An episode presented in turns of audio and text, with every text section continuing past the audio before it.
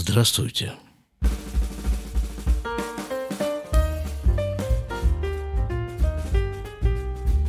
Несколько лет назад в этом подкасте я начал записывать рубрику, которая называлась «Письма новорожденного». Новорожденный прежде всего. Дело в том, что человек, который переезжает на постоянное жительство в другую страну, ощущает себя в состоянии новорожденного. Буквально, ты не умеешь говорить, ты не умеешь думать местными реалиями. Ты не знаешь практически ничего, ну, элементарно деньги. Что это за цветные бумажки, похожие на конфетные фантики?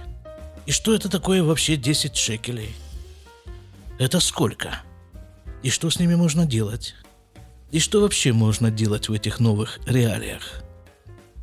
Вот в таком состоянии новорожденности я и пребывал 29 лет назад, когда приехал в государство Израиль. И сразу же по приезду я начал строчить письма своему другу, который в то время проживал на Украине. В то время это называлось именно так – на Украине. Все это продолжалось года полтора-два, а еще лет примерно через 20 мой друг переправил мне обратно связку этих писем, написанных мной. И все это со временем оформилось в рубрику «Письма новорожденного». Практически это выглядело так – я садился к микрофону, разворачивал очередное письмо, я их там предварительно рассортировал, разложил в хронологическом порядке. Так вот, я разворачивал это очередное письмо прямо перед микрофоном, чтобы бумага хрустела, и читал. Читал, сопровождая все прочитанное своими комментариями. Получалось что? что эти письма я написал 20, скажем, 5 лет назад, до того момента, как я их зачитал перед микрофоном. И вот с того вот момента, как эти письма были написаны и, отправлены, я их не открывал. Я их читал практически впервые. А за эти 25 лет, ну это же за эти 25 лет новое поколение появляется, да? И во мне произошли какие-то изменения. И вот как бы с позиции этого нового человека Э, прожившего 25 лет в этих новых совершенно реалиях и выжившего в них, я и комментировал эти вот свои письмена. И получалась такая неоднозначная ситуация, что, с одной стороны, я вот со своих позиций, с нынешних, смотрел на то, что там написано, как, видимо, какие-то исследователи смотрят на клино, клинопись на глиняных табличках или на какой-то берестяной грамоте, а с другой стороны, получилось, что эти вот письма я тогда, тогда, 29 лет назад, в 91-м, 2 3 году, как бы написал практически самому себе. В будущее. Тогда я об этом, конечно, и не подозревал. И вот я писал, писал и писал эти письма. Это продолжалось, наверное, года два, полтора, что-то около того. Получал от него ответы, и вот такая шла шла довольно-таки оживленная переписка, что, конечно, в нынешних условиях очень сложно себе представить, потому что бумажные письма, наверное, уже никто никому не пишет, описать в имейл длинные тексты. Ну, даже не в этом дело, а дело вот вот в чем. Вот э, в э, самом процессе как бы отправки письма, вот ты написал что-то, ты э, э, держишь это в руках, это какая-то вещь, написанное письмо запечатываешь, идешь, бросаешь его в ящик, а потом ты ждешь. Вот само это ожидание, это, это вот самая, наверное, большая изюминка этого процесса. Ожидание письма. Оп, получил. Смотришь, а что же там тебе такое написано? Да, ну это все было уже в доисторические времена. Очень симпатичное было занятие сама переписка, и вот это вот чтение перед микрофоном с комментированием, все было очень здорово. А несколько месяцев назад мне сообщили, что мой друг, тот, которому я писал эти письма, умер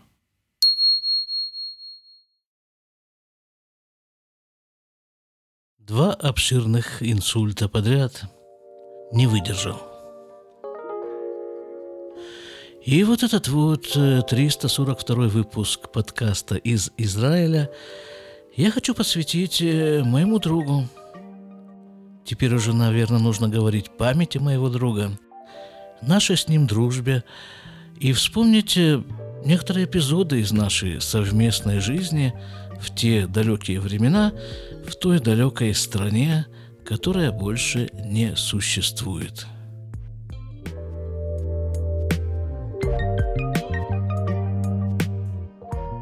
Страна называлась Советский Союз.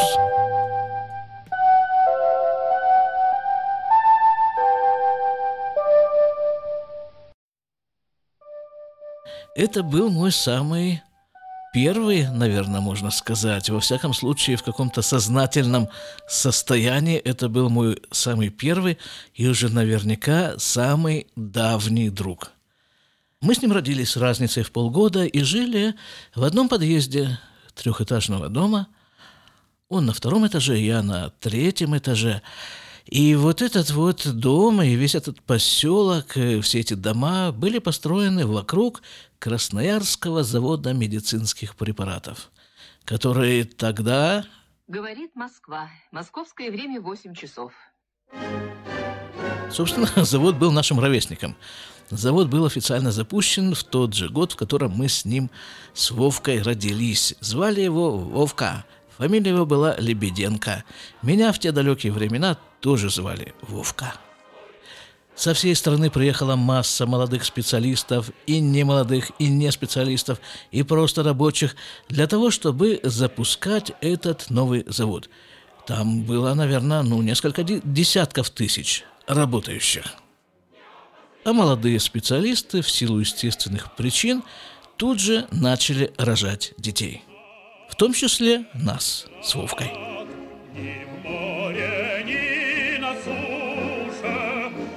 Так вот, мы родились э, в одном подъезде и ходили в одну группу детского садика, а потом мы учились в одном классе и в одной музыкальной школе. Правда, он учился играть на баяне, а я учился играть на пианино. А после окончания 10 класса наши с ним пути несколько разошлись. Он пошел в политехнический институт и стал инженером. Каким точно инженером – я не знаю, но это и не важно, потому что после института он устроился работать на Красноярский экскаваторный завод в отдел по технике безопасности. А я пошел учиться в медицинский институт и в конце концов стал врачом-дерматовенерологом. Опять это все такие доисторические все подробности, какие-то уже, наверное, не стоят на одной полке со словом о полку Игореве –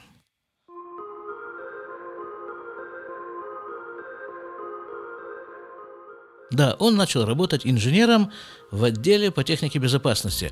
Чем он там занимался, я не знаю. Я думаю, что если его спросить, чем ты там занимался, он бы тоже очень затруднился ответить на этот вопрос. Но я помню, что он рассказывал, что он там ходил в каких-то цеха и куда-то там он смотрел.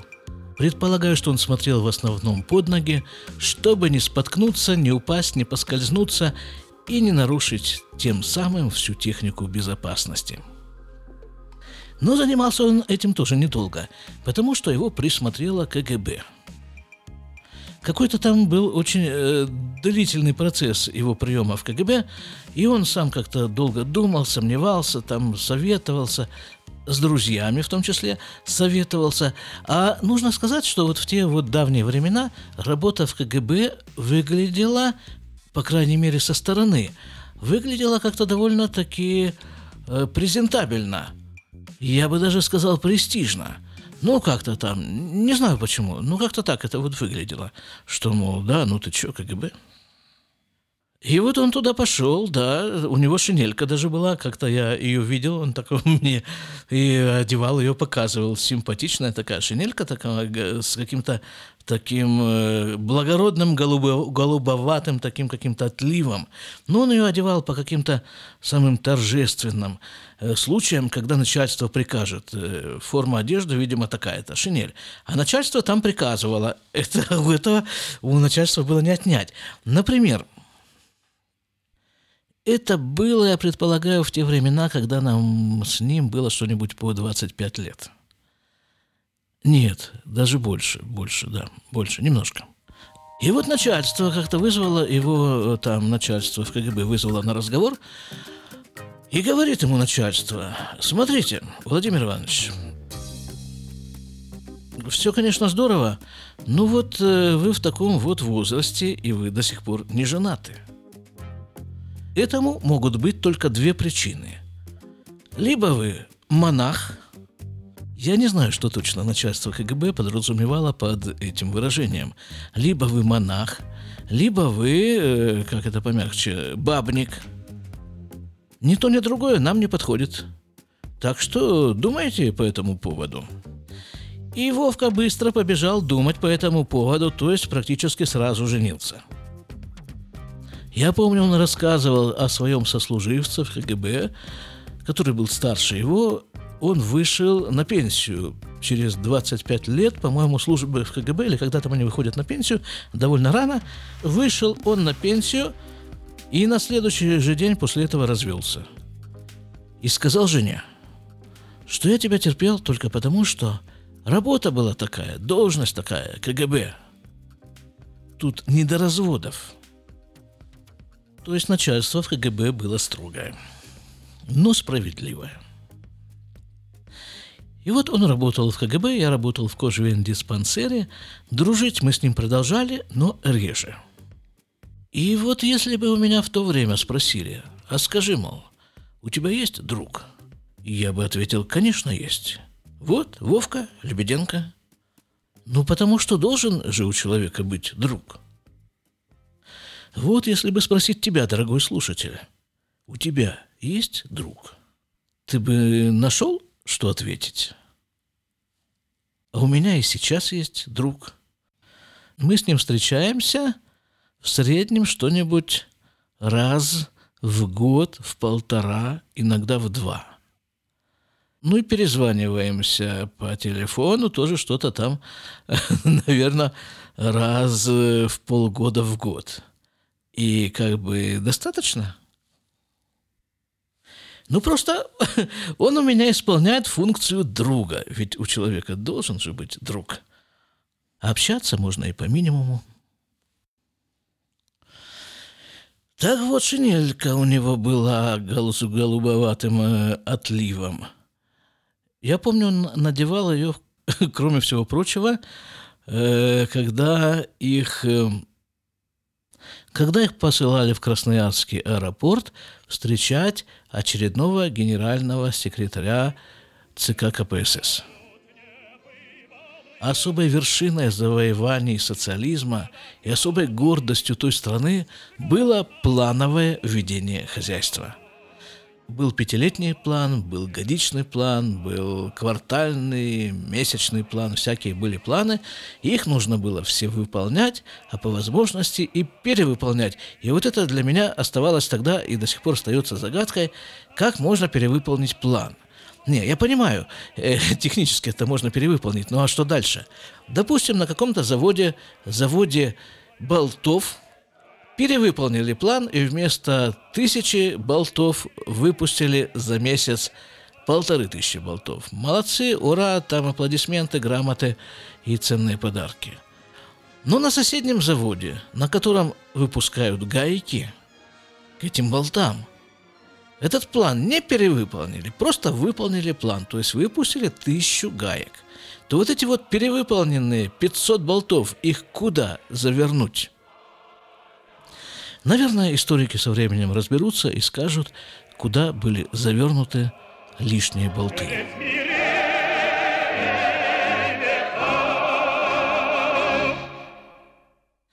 А в том красноярском кожно-венерологическом диспансере, в котором я работал, тоже был план –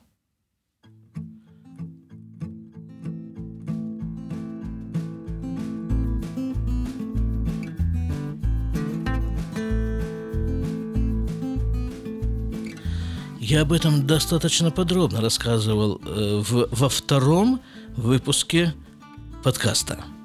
Второй выпуск, представляете, когда это было? Девять лет назад. Выпуск так и назывался «Кожвен диспансер».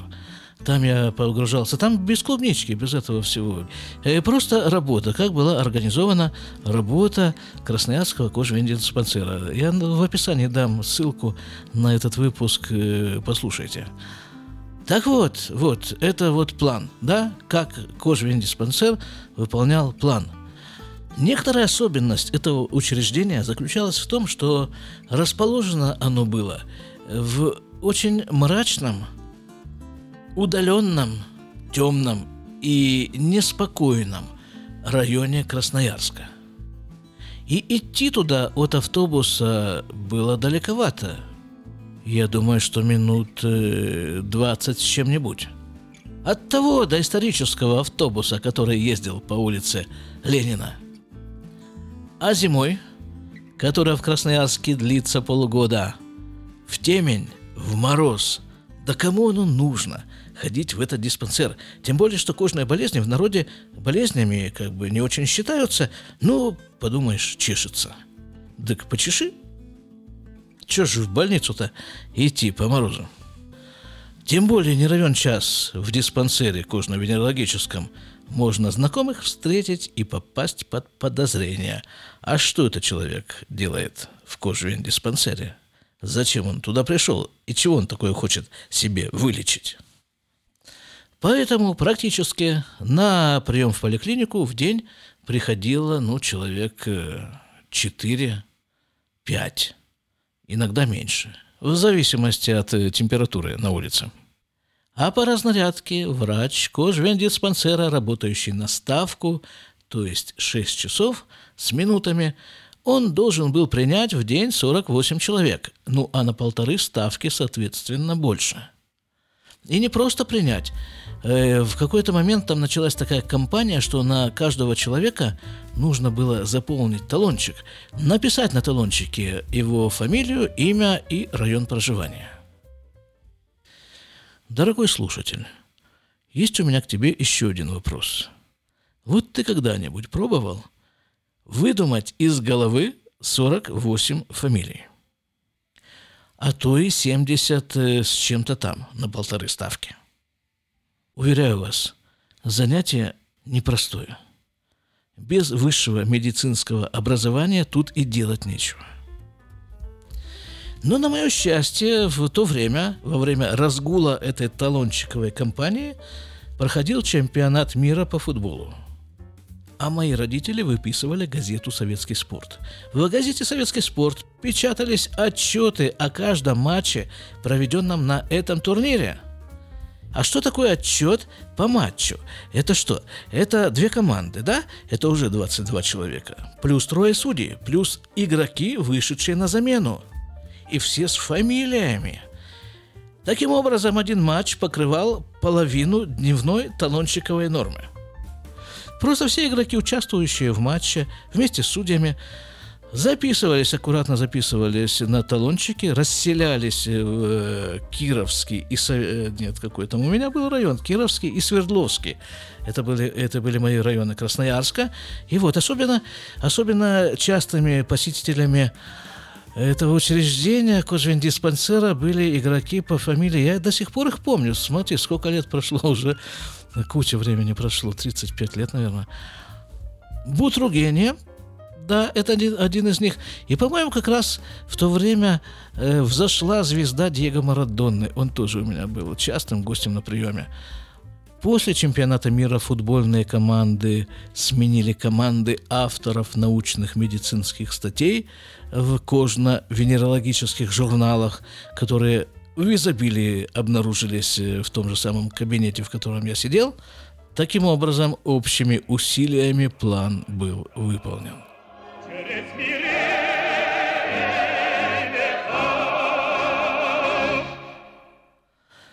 Примерно тот же процесс происходил у моего друга. В КГБ тоже был план. Друг работал в промышленном отделе КГБ. У него под присмотром находились э, заводы, несколько заводов Красноярска. Я не помню, какие точно заводы, помню, что это был шинный завод и что-то там еще. Я не помню и точную цифру, но, по-моему, он рассказывал, что ему нужно было в месяц отчитаться о восьми или двенадцати каких-то диверсиях, которые произошли на этих предприятиях. У него там были агенты среди работников завода, явочные квартиры, на которых они встречались. И я его спрашиваю, так а что, э, они какие-то деньги за это получают, за эти доносы? Он говорит, некоторые получают, а некоторые так, по зову сердца, исполняют гражданский долг. Ну вот, ему нужно состряпать эти вот, э, эти вот э, рапорта, отчеты – а на заводах, как назло, ничего не происходит. Обычно там ничего не происходит. Ну, лень просто. Элементарная лень э, там какие-то делать диверсии. И вот э, он дает задание этим своим агентам. Вот напишите, мне нужно от вас, нужно, чтобы ты написал, Вася. А что я напишу? Ну, напиши там что-нибудь, там гайку подложили э, в какое-нибудь там э, это, э, производство резины, какой-нибудь там на поток какой-нибудь резиновый. Что-нибудь такое там еще, ну, мало ли чего можно быть. Ну, и Вася добросовестно пишет. Гайку положили. Такого-то числа я нашел. Молодец, Вася, мой друг Вова, идет э, с этим вот, э, причем это же надо представить, как бы вот это все, вот, э, вот, вот на, на, отчет, написанный рапорт, донос, который написал агент, и это все написано на бумажке, и вот это приложить надо к своему отчету, который он строчил уже на печатной машинке, и издать. И вот таких отчетах нужно было там вот. Ну и тем же занимались, э, тем же примерно занимались его друзья, его коллеги по этому промышленному отделу. Да, я предполагаю, что примерно тем же занимался и весь этот самый КГБ. В свободное время от встречи генеральных секретарей ЦК КПСС. А потом началась длительная агония Советского Союза. И в КГБ тоже начали происходить разнообразные изменения – Например, такие. Из КГБ стало возможным уволиться. Чего, конечно, раньше никто себе не мог и предположить, и подозревать о такой возможности. И когда такая возможность появилась, мой друг Вовка оттуда уволился. А вместе с ним уволились и многие из его друзей. После этого выяснилось, что на бывших работников КГБ есть довольно большой спрос в разных э, мелких компаниях, предприятиях и прочих всяких организациях, которые в избытке появились в то время. А речь идет что-нибудь о 1986-89 примерно году. В одну такую компанию он и устроился. Деньги там платили неожиданно большие, а главное непонятно за что. По его рассказам, он сидел целыми днями за компьютером и играл в какую-то игру. Игр в те времена было немного, а и вот эта вот игра заключалась в том, что нужно было гонять по экрану некое существо, которое пожирало всех, которые находились возле него. И в свою очередь уворачивалось от тех, кто могли сожрать его. Для бывшего работника КГБ это была привычная среда обитания – а кроме того, помню его рассказы о том, что они провели какой-то тур для группы американских фотографов по Сибири, по Туве, еще там с какими-то заездами. Это как-то было самое впечатляющее событие этого периода его жизни. Со временем это все тоже закончилось. Он развелся со своей первой женой и переехал на Украину. Таким образом, наши дороги снова разошлись. Теперь уже практически окончательно, больше я его не видел. Вот с того самого 1992 года началась эпоха писем новорожденного. А еще через несколько лет он развелся со своей второй женой, вернулся в Красноярск, точнее даже не в Красноярск, а в деревню там недалеко от Красноярска.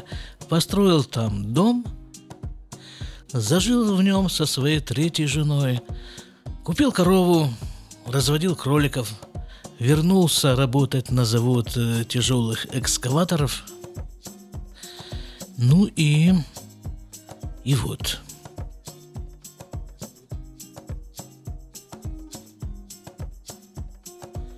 Вот такой беглый срез той эпохи, а в общем-то человеческой жизни. Жизни моего друга Вовки Лебеденко.